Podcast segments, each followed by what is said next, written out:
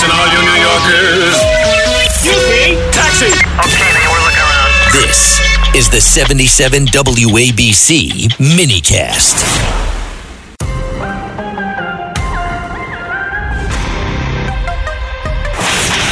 This is the Jeanine Pirro Show.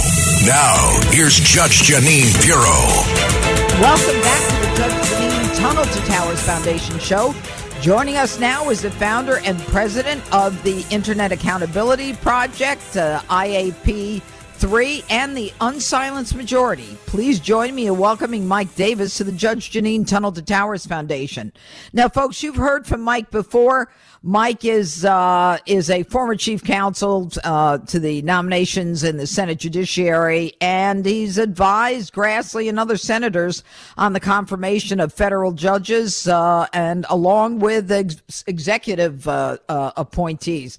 But we've got Mike on today to talk about something that is also in his wheelhouse, and that is what's going on with Donald Trump and the trials. Uh, and I want to start, Michael, first by thanking you but asking you what is going on with the Letitia James case in New York City.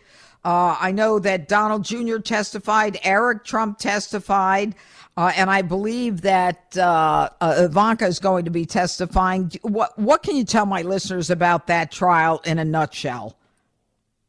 Uh, well, I would say that this is part of the Democrats' lawfare and election interference against President Trump. They impeached President Trump twice for nonsense. They brought four criminal indictments against him for non-crimes, and now they're trying to bankrupt his family business in New York for the non-fraud of a businessman paying back sophisticated Wall Street banks in full on time uh, with interest as agreed. And somehow that is fraud in Tish James's world. She campaigned on the fact that she was going to get Trump politically, and she's delivering.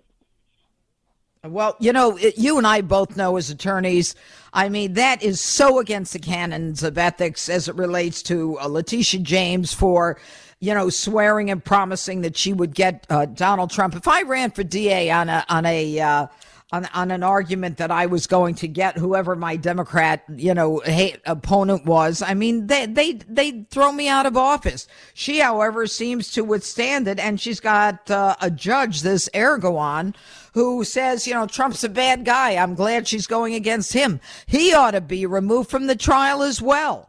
But now we've got we've got him in there, and uh, without any loss or any uh, uh, to any of the banks, Letitia James is trying to say that they lost something like uh, the banks lost a hundred million dollars. How is it when the banks aren't complaining and got all their money? I don't get this. Well, and it's the banks were not duped here. They did their own due diligence. They didn't just rely on what President Trump told them or his businesses told them they do their own due diligence and they make their own uh, they, they make their own determinations. And like you said, Judge, they got they got paid back in full on time as agreed with interest. There's no loss. There's no victim here. Well, clearly. And uh, so let's jump to what's going on with the other cases. We've got special counsel Jack Smith and DC Obama judge Tanya Chutkan placing a gag order on Trump. Now, the guy's running for president. He's been charged with what, 91 counts? He's not supposed to address those counts while he's running for president. Uh, have you heard of anything crazier?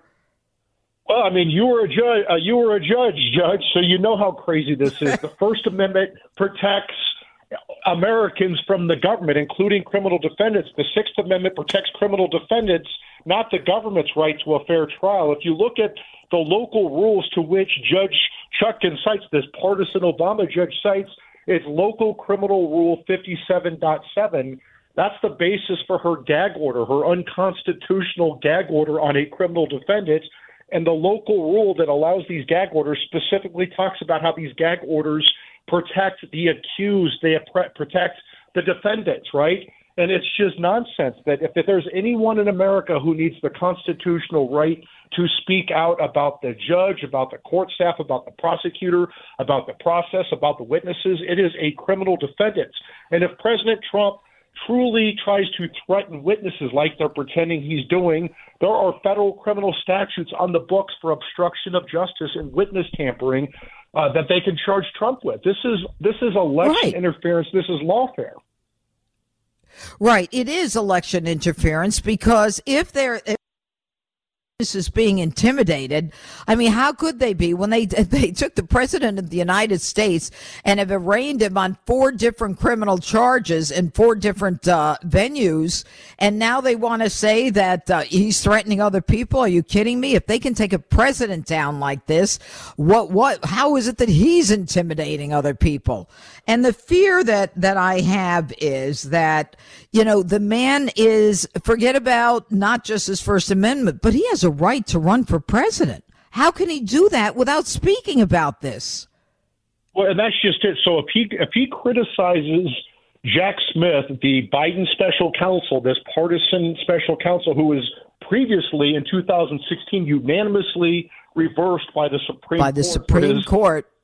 like that's as you know, Judge. It is really hard to get a criminal conviction overturned by the Supreme Court. It is impossible for it to get overturned unanimously. And Jack Smith found the way because he is such a partisan scud missile. He went after former Virginia Governor Bob McDonnell, a likely presidential or vice presidential candidate for Republicans in 2016.